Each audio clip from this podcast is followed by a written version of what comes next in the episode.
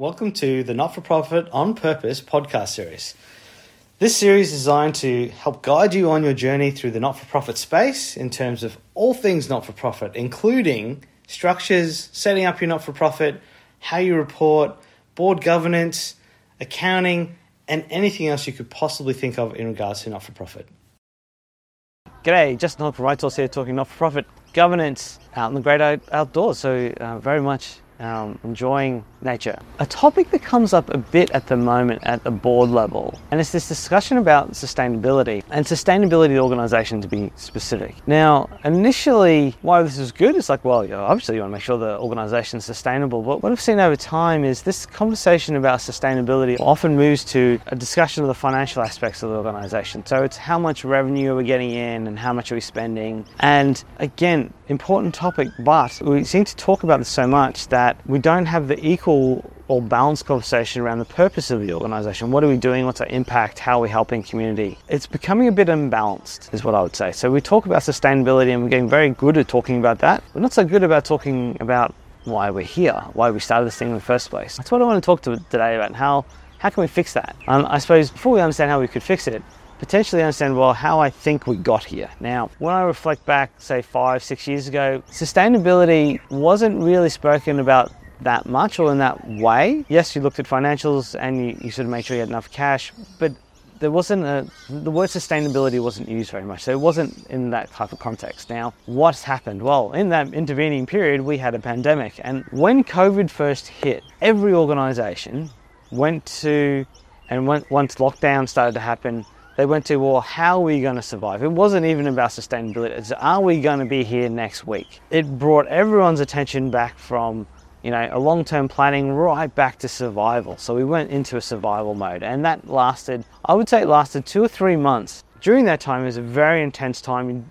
Everything was changing, there was a lot of flux, and organizations were drawn right back down to the financial implications of what was going on because that was it. It's like tomorrow we may not be here. Now, as we continued on the pandemic and it continued to just um, keep going, that survival discussion started to look well we're going to be here for the next couple of weeks. Actually we feel comfortable the next month. It started to, to push out past a year. And at that point once we were comfortable we were going to be here for more than a year that's when it started to change into well you know we need to make sure we're sustainable during the pandemic. And then as we saw the end of the pandemic that conversation then evolved to well we need to ensure that as we move out of the pandemic we now are sustainable in this new way of doing business as things have changed. And that sustainability conversation sort of just stayed there and so it became habit to a board in terms of we talk about sustainability at every board meeting now because we have for the last three years. And I think that's where that's how we got here. Now, that sustainability conversation, as I as I said earlier, can tend to wear on the purpose and that you know the passion that people have in terms of working in not for profit. They're here because they want to make an impact. They want to change society. They want to fix a problem.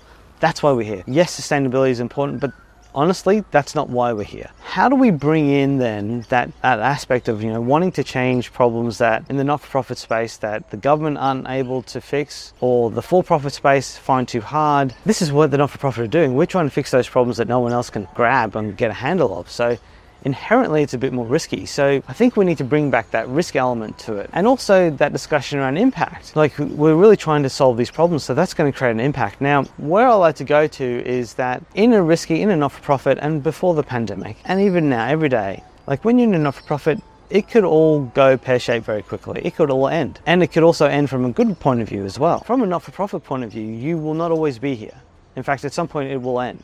Now, potentially, that's because you've achieved your purpose and you know find the cure there's no more homelessness you know whatever it is like you've got to the end. That's a good thing. So there should be that contemplation that there will be an end. Now obviously the end can be from a poor point of view in terms of financially you run out of money or you're unable to continue for a resources point of view or legislation or something happens. And then there's an in-between ending where you know it might be not that you've solved your purpose, but the purpose changes or it evolves to something else. And what you're initially doing isn't exactly what you're doing anymore. Now you're doing something new. Well, that that is a change, an end to one and a big new beginning. So there is these things that happen along the journey. Now, what I contemplate then is well, at that point where things end, there's no longer a need for sustainability because it's the end. You don't need to be sustainable. But what would you like to see? And I think this is when we talk about impact. Really, what you want to see from a not for profit point of view and your purpose is you want to see the work that you've done as being enduring, that it, it continues past your end. So just because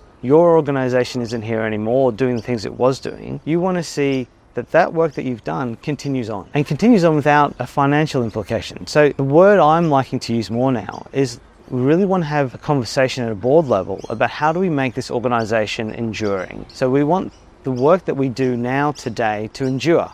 Now, there's a definitely that endurability that has a financial aspect too, because yes, if you're around, your work will endure, and that definitely helps. But how do you also have a conversation around doing work that creates that impact that continues on well past after you've gone, that the ripples are felt through society long after you're gone? Having a conversation around at a boardroom level on the enduring aspects or making your not for profit enduring rather than sustainable can really change the tone of the conversation and bring back that purpose into the conversation while still having the importance of the financial side front and center and, and discussed at a boardroom level. So that's something you know contemplate have a think about. It's a different perspective. Happy to you know have some comments down below and have a conversation about it. But otherwise that's really what i want to talk about in this video. Uh, if you've got any questions as i said chuck them in the in the comments below or feel free to connect on on linkedin. Um, check out our other videos on youtube. We've got lots of not-for-profit governance related videos that can help provide you know an insight or a thought that you might find useful in your not-for-profit. But otherwise i appreciate your time. Thanks for watching. It's been justin hogg from RightSource if you liked what you heard today, feel free to subscribe to the podcast series. And if you'd like some more information, check me out on LinkedIn. I'm happy to connect and answer any questions you might have. Otherwise, thanks for listening. It's Justin Hogg from RightSource.